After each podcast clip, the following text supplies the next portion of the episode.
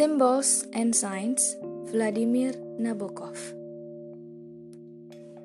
For the first time in as many years, they were confronted with the problem of what birthday presents to take to a young man who was incurably deranged in his mind.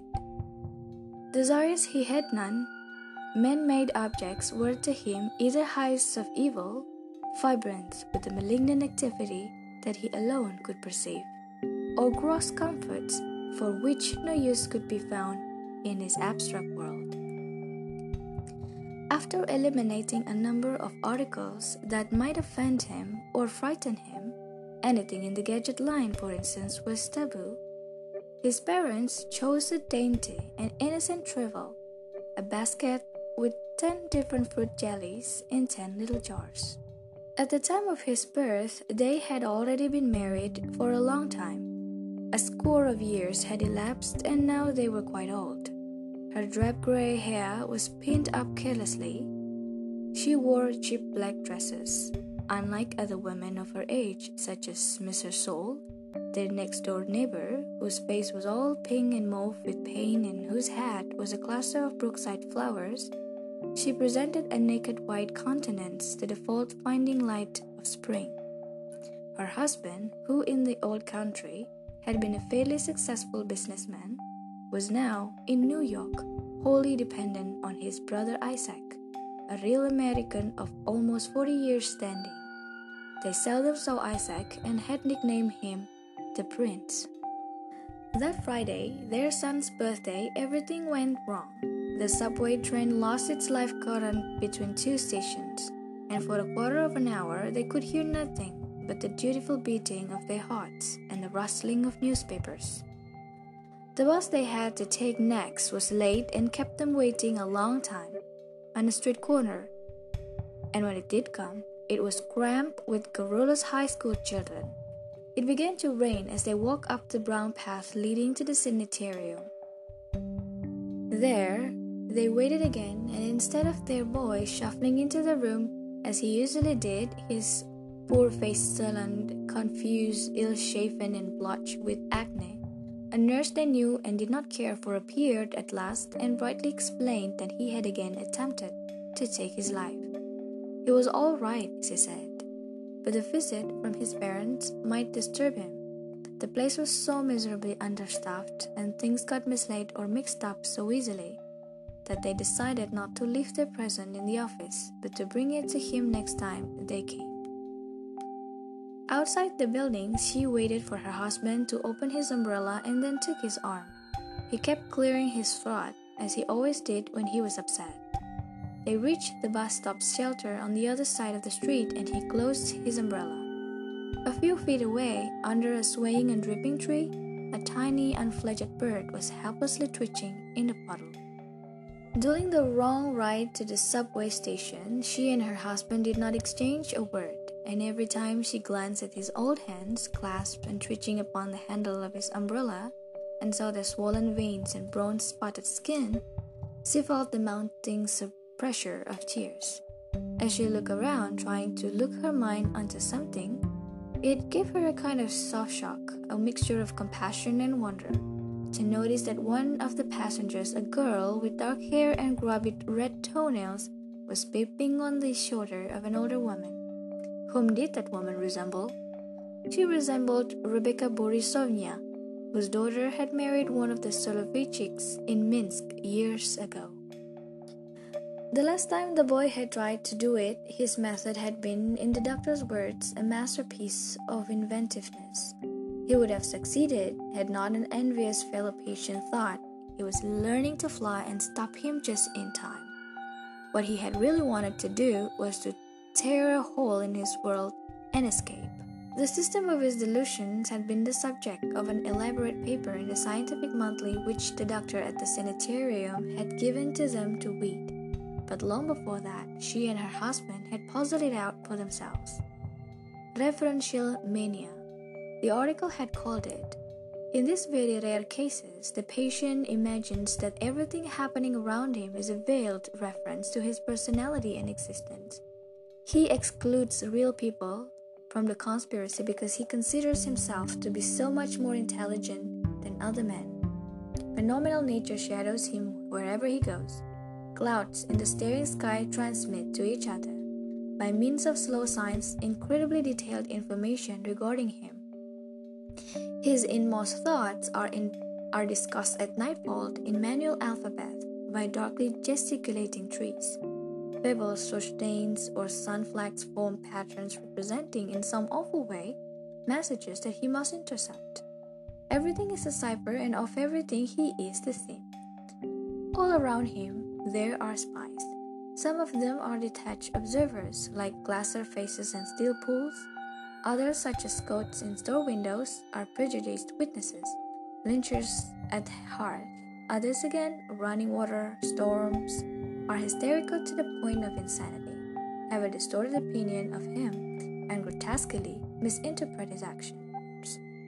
He must be always on his guard and devote every minute and module of life to the decoding of the undulation of things. The very air he exhales is indexed and filed away. If only the interest he provokes were limited to his immediate surroundings, but alas, it is not. With distance, the torrents of wild scandal increase in volume and volubility. The silhouettes of his blood corpuscles, magnified a million times, flit over vast plains, and still farther away, great mountains of unbearable solidity and height sum up, in terms of granite and groaning fears, the ultimate truth of his being. When they emerged from the thunder and foul air of the subway, the last dregs of the day were mixed with the street lights. She wanted to buy some fish for supper. So she handed him the basket of jelly jars and telling him to go home. Accordingly, he returned to the tenement house, walked up to the third landing, and then remembered he had given her his keys earlier in the day. In silence, he sat down on the steps and in silence rose when some ten minutes later she came trudging heavily up the stairs, smiling wanly and shaking her head in deprecation of her silliness. They entered their two room flat, and he at once went to the mirror, straining the corners of his mouth apart by means of his thumbs. With a horrible mask like grimace, he removed his new hopelessly uncomfortable dental plate. He read his Russian language newspaper while she laid the table. Still reading, he ate the pale victuals that needed no teeth. She knew his moods and was also silent. When he had gone to bed, she remained in the living room with her pack of soiled playing cards and her old photographs albums. Across the narrow courtyard, where the rain tinkled in the dark against some ash cans, windows were blandly alight and in one of them, a black trousered man, with his hands clasped under his head and his elbows raised, could be seen lying supine on an untidy bed.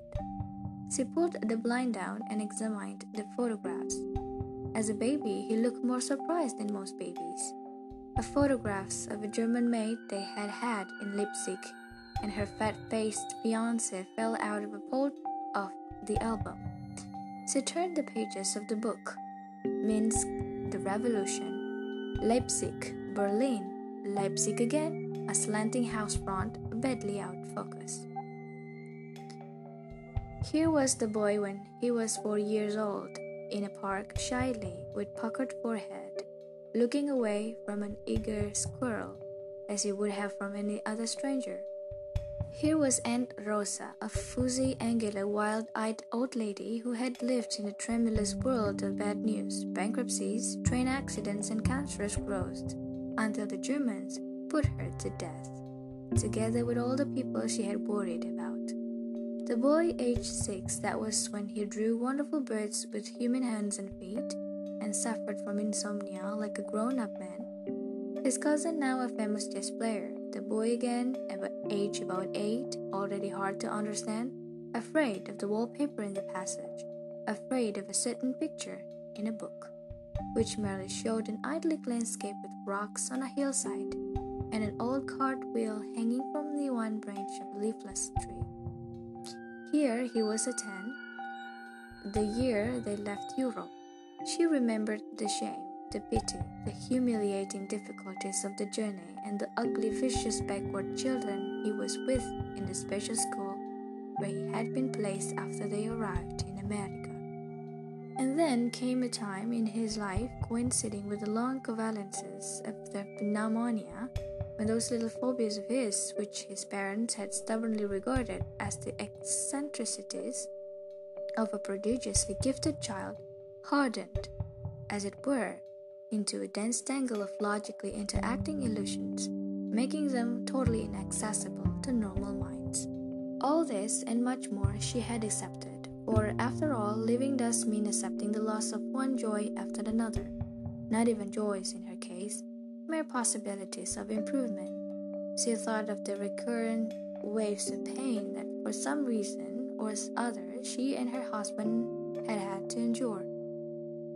Of the invisible giants hurting her boy in some unimaginable, unimaginable fashion, of the incalculable amount of tenderness contained in the world, of the fate of this tenderness which is either crushed or wasted, or transformed into madness, of neglected children humming to themselves in unswept corners, of beautiful weeds that cannot hide from the farmer. It was nearly midnight when from the living room, she heard her husband moan, and presently he staggered in, wearing over his nightgown the old overcoat with the astrakhan collar that he much preferred to his nice blue frock.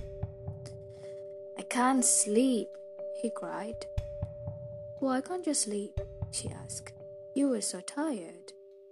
I can't sleep because I'm dying, he said, and lay down on the couch. Is it your stomach?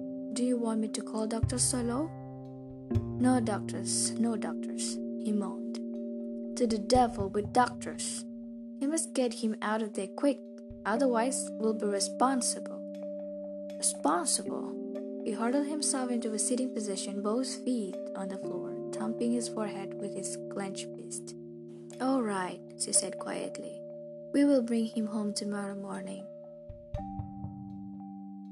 I would like some tea, said her husband and went out to the bathroom. Bending with difficulty, she retrieved some playing cards and a photograph or two that had slipped to the floor the knave of hearts, the nine of spades, the ace of spades, the maid Elsa, and her bestial bull. He returned in high spirits, saying in a loud voice, I have it all figured out. We will give him the bedroom. Each of us will spend part, of the night near him and the other part on this couch. We will have the doctor see him at least twice a week. It does not matter what the prince says. He won't have much to say anyway, because it will come out cheaper. The telephone rang. It was an unusual hour for it to ring. He stood in the middle of the room, groping with his foot for one slipper that, that had come off, and childishly, suspiciously gaped at his wife. Since she knew more English than he, she always attended to the calls.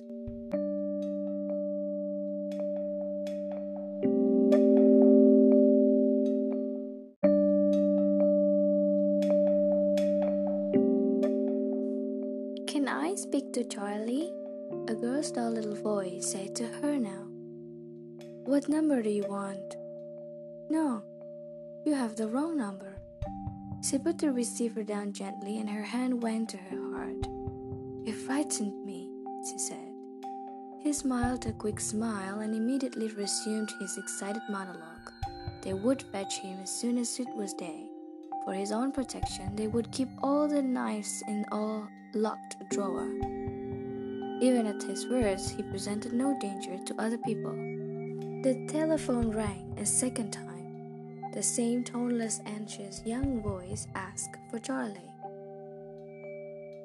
You have the incorrect number. I will tell you what you are doing. You are turning the letter O instead of the zero. She hung up again. They sat down to their unexpected festive midnight tea. He sipped noisily.